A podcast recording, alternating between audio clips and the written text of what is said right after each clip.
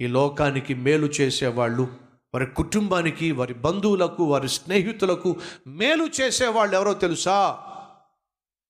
తాము పొందుకున్న ఆశీర్వాదాన్ని ఇతరులతో పంచేవాళ్ళు.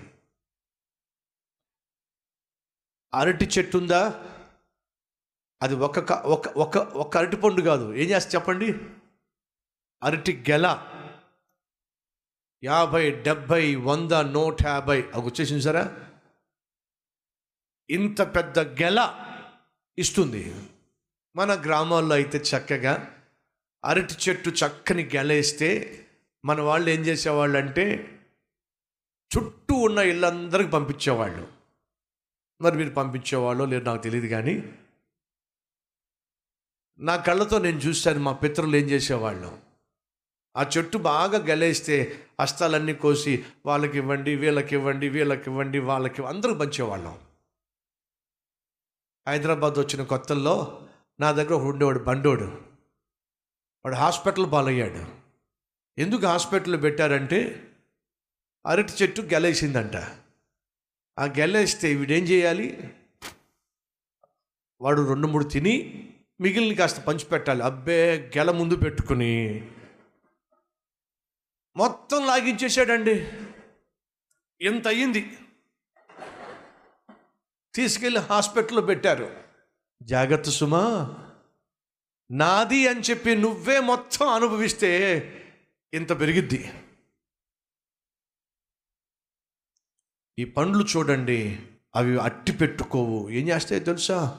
పంచిపెట్టేస్తాయి ప్రతి మొక్కను చూడండి ప్రతి చెట్టును చూడండి అవి కలిగి ఉన్న ఫలాలు కావచ్చు కలిగి ఉన్నటువంటి పుష్పాలు కావచ్చు నీ ఎంతటి నువ్వే వెళ్ళి కోసుకుంటే కోసుకొని ఇస్తాయి ఒకవేళ నువ్వు కోయకపోతే రాలిపోతాయి. ఇచ్చేస్తాయి తప్ప దాచుకోవడం మాత్రం వీటికి చేతగానే చేతగా దేవుడు ఆశపడుతుందని తెలుసా? నీ ఒక్కడి గురించి నువ్వు ఆలోచించొద్దు. నేను నిన్ను దీవిస్తుంది తరతరాల వారికి ఆశీర్వాదకరంగా ఉండాలి అని చెప్పి. అబ్రహామా నన్ను వెంబడించు. నిన్ను ఆశీర్వదిస్తాను. నిన్ను తరతరాల వారికి ఆశీర్వాదకరముగా చేస్తాను. ఈరోజు ఈ మాటలు వింటున్న సహోదరి సహోదరా నువ్వు తరతరాల వారికి ఆశీర్వాదకరంగా ఉండాలి అని చెప్పి దేవుడు దీవిస్తున్నాడు. అంతేగాని నువ్వు ఒక్కడివే దీవించబడితే చాలు. నువ్వు ఒక్కడివే సంతోషిస్తే చాలు. నువ్వు ఒక్కడివే బాగుంటే చాలు.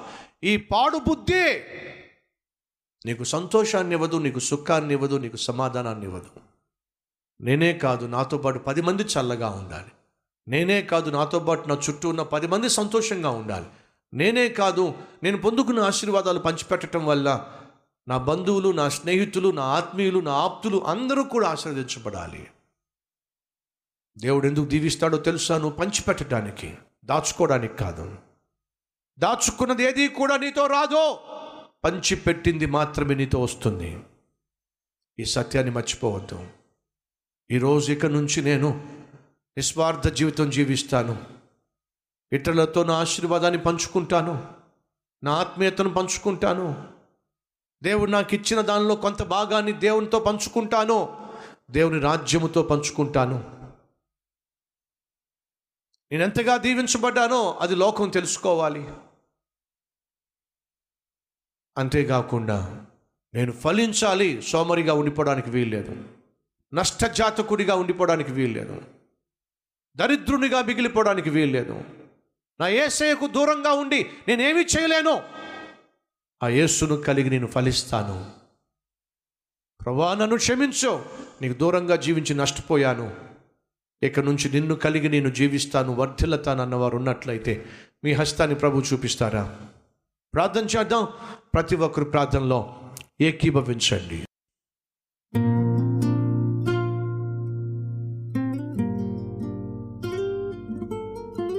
మహాపరిశుద్ధుడు అయిన ప్రేమ కలిగిన తండ్రి నువ్వు మమ్మల్ని దీవిస్తావు దీవించాలని ఆశపడుతున్నావు. ఎందుకని? మేము బహుగా ఫలించాలి అని. ఎందుకని? మా ఫలాలు ఇతరులు చూడాలి అని. ఎందుకని? మేము పంచిపెట్టాలి అని. పంచిపెట్టని దీవెన శాపంగా మారుతుంది. ఇతరులు కనిపెట్టలేని ఇతరులు చూడలేని ఆశీర్వాదము అంతరించిపోతుంది. ఫలించలేనటువంటి జీవితము నీకు అవమానాన్ని తీసుకొస్తుంది. ఈరోజు మాతో సూటిగా స్పష్టంగా మాట్లాడావు. నీకు వేరుగా ఉండి మేము ఫలించలేము నాయన. నీతో ఉంటేనే నీలో ఉంటేనే మేము బహుగా ఫలిస్తాం. నిన్ను కలిగి జీవించే జీవితం మాకు దయచేయండి. పంచి పెడితే ఫలిస్తాం. అట్టి కృప దయచేయమని యేసునామం పేరట వేడుకుంటున్నాం తండ్రి. అమెన్